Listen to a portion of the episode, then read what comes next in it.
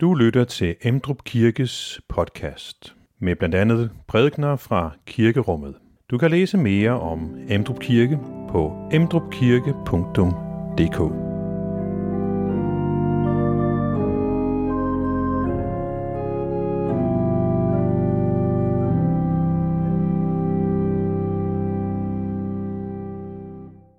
I dag så har vi øh, tredje søndag i fasten.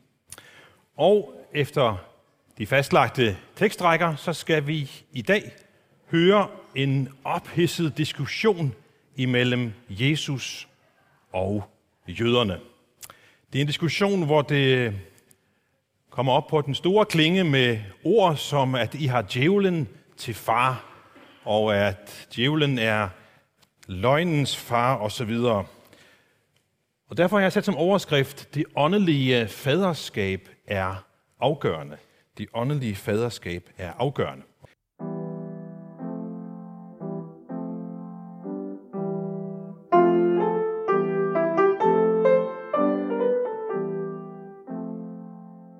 Jesus sagde til dem, Hvis Gud var jeres far, ville I elske mig, for det er fra Gud, jeg er udgået og kommet. Jeg er ikke kommet af mig selv, men det er ham, der har udsendt mig. Hvorfor forstår I ikke, hvad jeg siger? Fordi I ikke kan høre mit ord. I har djævlen til far, og I er villige til at gøre, hvad jeres far lyster. Han har været en morder fra begyndelsen, og han står ikke i sandheden, for der er ikke sandhed i ham. Når han farer med løgn, taler han ud fra sig selv. For løgner er han, og fader til løgnen. Men jeg siger sandheden, derfor tror I mig ikke. Hvem af jer kan påvise nogen synd hos mig? Når jeg siger sandheden, hvorfor tror I mig der ikke? Den, der er af Gud, hører Guds ord, men I hører ikke, fordi I ikke er af Gud. Jøderne sagde til ham, har vi ikke ret i at sige, at du er en samaritaner og besat af en dæmon? Jesus svarede, jeg er ikke besat af en dæmon. Jeg ærer derimod min far, men I vandærer mig. Jeg søger ikke min egen ære. Der er en, der søger den, og han dømmer. Sandelig, sandelig siger jeg jer, den, der holder fast ved mit ord, skal aldrig i evighed se døden. Amen.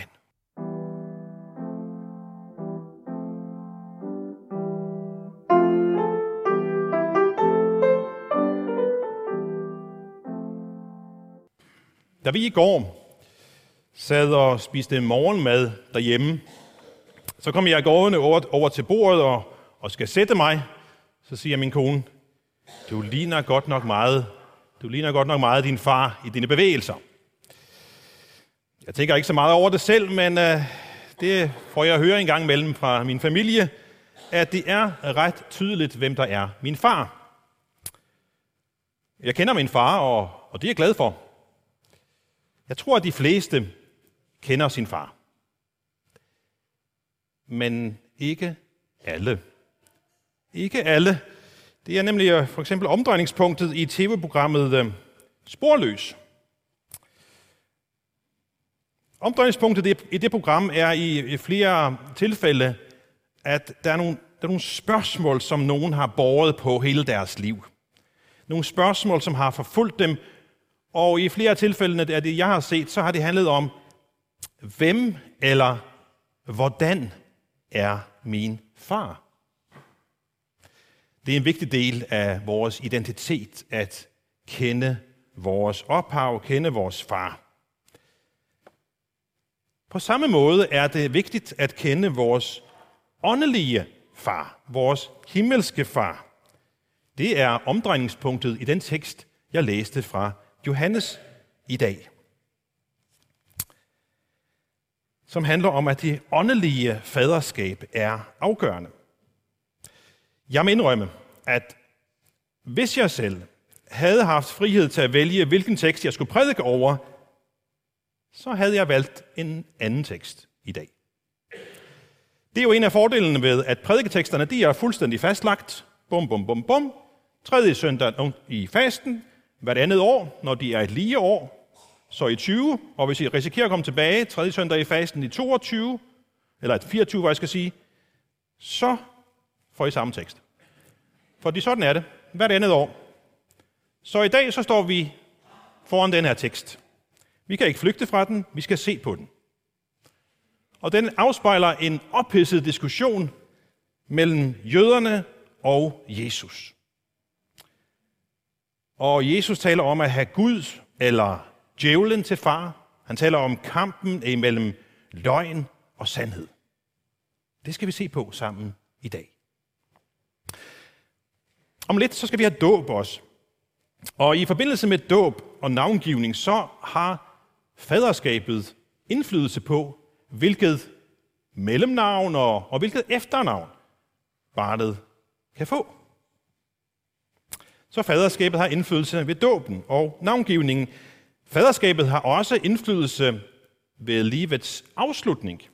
Jeg har haft øh, to bisættelser i løbet af den her uge, og øh, sagsbehandlingen i forbindelse med en bisættelse er, at det også bliver behandlet på kirkens kontor, og en meget vigtig del af en sagsbehandling i forbindelse med dødsfald er, at sagen sendes videre til skifteretten. Og i skifteretten er det så juristerne, der skal se på, hvem er det, der skal have hvad? Hvem skal arve hvad efter vedkommende? Det åndelige faderskab er afgørende i den, skal vi sige, himmelske skifteret. For vores himmelske far har en ufattelig stor arv til os. En himmelsk evig arv. Når man skal gøre sagen op efter en person, som er død, så kan der nogle gange opstå strid og uenighed om, hvem der skal have hvad og hvor meget. Vores himmelske arv er så stor, at det ikke er nødvendigt at strides om fordelingen af den. Der er rigeligt til alle Guds børn. Jeg tror, at de fleste af os kender eller ved om nogen, som står til at arve en meget stor formue, når deres forældre går bort. Og så kan vi tænke, bare det var mig. Bare det var mig, der skulle arve. Men igen, faderskabet er afgørende. Jeg kan ikke arve hans formue, hvis han ikke er min, min far. I så tilfælde er det jo afgørende, hvem er min far? Det åndelige faderskab er helt afgørende, også i så henseende. Man skal have Gud som sin åndelige far, for at fordele den himmelske arv, som han har til sine børn. Så det åndelige faderskab er afgørende, siger Jesus til os i dag. De jøder, som står og diskuterer med Jesus den her dag, de mener, at de har Gud som deres far, men Jesus siger til dem, at I med jeres ord og gerninger afslører, at sandheden er, at de ikke har Gud som jeres far. Sandhed og løgn. I denne tid med en voldsom krig alt for tæt på vores land, så hører vi igen og igen, at det er meget svært at finde ud af, hvad der egentlig er op og ned, hvad der er sandheden, hvordan det går med krigen, hvem der har gjort hvad. Og vi ved det jo godt, en væsentlig del af enhver krig er også krig og kamp om information. Kampen mellem sandhed og løgn. Samtidig ved vi også godt, at selvom vi kan være i tvivl om, om vi hører hele sandheden, så er der en sandhed. Der er noget, der er sandt, og der er noget, der er usandt, altså løgn. Sandheden findes. Sandheden er sandheden lige meget, hvad vi mener om den. Og sandheden ændres ikke, selvom menneskers tanker om sandheden kan ændres. Det er sandt på slagmarken i Ukraine. Det er også sandt på den åndelige slagmark, om jeg så må sige. Jesus siger om sig selv, at han er og siger sandheden, over, at der ikke er sandhed i Guds modstander, djævlen. Han er derimod en løgner, siger Jesus, og fader til al løgn. Selvom uh, sandheden ikke lader sig anfægte af vores mening om den, så kan sandheden anfægte os, på samme måde som den anfægter dem, som Jesus taler med i dagens tekst. Han siger helt klart og tydeligt til dem, men jeg siger sandheden, derfor tror I mig ikke. Så det, som Jesus afslører, det er, at der er noget i dem, som ikke bryder sig om sandheden.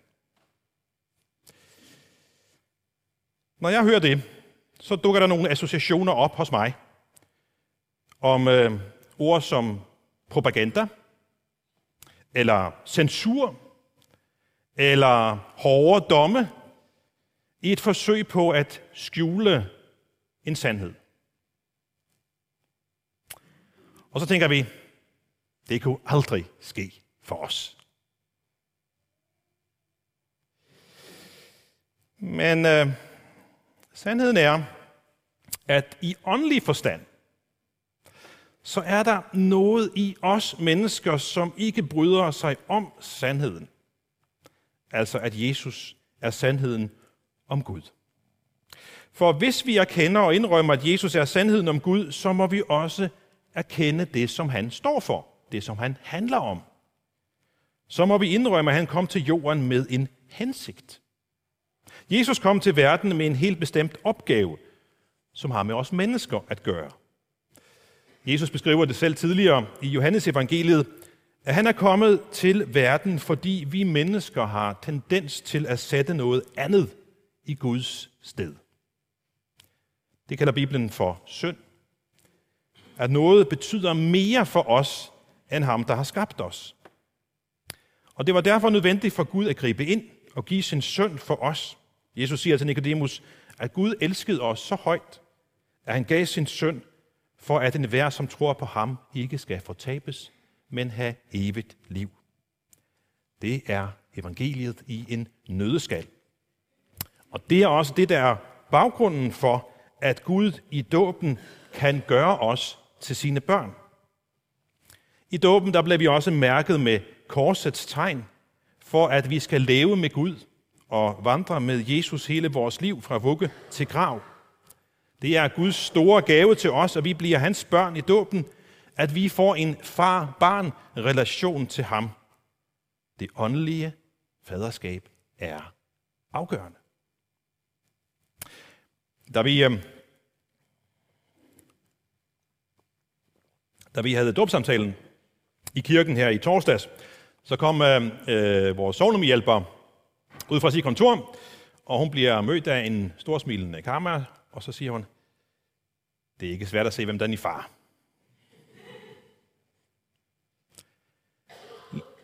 Ligesom vores udseende og adfærd ofte afslører, hvem der er vores far eller mor, på samme måde ønsker Gud, at vores liv, vores ord, vores handlinger skal vise, hvem vores åndelige far er. Gud ønsker, at vores relation med ham selvfølgelig skal præge vores liv, præge vores adfærd. Med Gud som vores far, så er det ham, vi skal tro på. Det er ham, vi skal holde os til. Det er ham, vi skal adlyde og regne med alt godt fra. Men Jesus advarer os i dag om, at der er en, som meget gerne vil ødelægge vores far-barn-relation til Gud. Det er nemlig Guds modstander. Og han bruger gerne løgn og bedrag til at ødelægge vores forhold til vores himmelske far. Bibelen fortæller os, at sådan har Guds modstandere handlet helt fra begyndelsen. På de første sider i Bibelen hører vi, at i paradiset, der frister han de første to mennesker igennem slangen, og det gør han ved at manipulere. Han siger indirekte igennem slangen, ved hvad? Gud, han er, han er ikke god. Nej, han er, han er ondskabsfuld. Han øh, ønsker at holde jer nede. Han ønsker at gemme noget for jer. Han vil gemme det bedste til sig selv. Gud ønsker ikke, at du skal være lykkelig. Hvorfor skulle I dog stole på ham? Slangen siger også, at det har ikke nogen konsekvenser, hvis I er ulydige, og hvis I ignorerer, hvad Gud har sagt. Nej, derimod så skal I blive som Gud, hvis I spiser af træet. Ja, det ukendte tanker? Det synes jeg ikke. Jeg synes, jeg hører dem en gang imellem. Det med, at Gud, han er ikke til at stole på. Han er ikke stor. Han øh, ønsker at undertrykke. Han ønsker at ødelægge livet. Han ønsker ikke, at du skal være lykkelig. Er det sådan, vi tænker om Gud? At Gud er, ikke er den store kilde til lykke, men den store ødelægger af lykke. Hvad tænker vi? Er Gud den store kilde til lykke, eller er Gud ude på at ødelægge vores liv og vores lykke? Hvis vi tænker, at Gud er ikke til at stole på, og Gud ønsker at gøre os ulykkelige, så gider vi vel ikke lytte til ham. Men hvis vi tænker, at Gud gerne vil os det allerbedste, så er det ham, vi skal lytte til. Men Guds modstander prøver, om han ikke kan få ødelagt den relation. Derfor er det, at vi igen og igen har brug for at forsage ham, som vi også gjorde i trosbekendelsen for et øjeblik siden. At vende os fra Guds modstander, som bare vil ødelægge. Det er derfor, vi indleder trosbekendelsen med, vi forsager djævlen og alle hans gerninger og alt hans væsen. Vi, det må vi gøre, fordi han så let kan besnære os med sine løgne. Vi er nødt til aktivt at lægge afstand til ham og gøre op med ham, så vi ikke lader os forføre af hans løgne og manipulationer. Troen på den kristne Gud er troen på, at der findes en Gud, som kender hele sandheden om at være menneske, fordi han selv har skabt os og selv har levet som et menneske. Og da han døde, så tog han alle vores fejl og svigt, også de ondsindede med sig i graven, og vandt det afgørende slag mod modstanderen. Men Guds modstander har stadig magt i denne verden. Guds rige er endnu ikke foldet helt ud, men det bliver det engang. Og det er det kristne håb. At den gode Gud har sejren. At djævlen og hans uvæsen er slået af Gud, som er sandheden og livet. Og derfor skal vi forsage djævelens løgne, alle hans gerninger og alt hans væsen, og holde fast ved Guds sande ord. Amen. Find flere podcast og læs mere på emdrupkirke.dk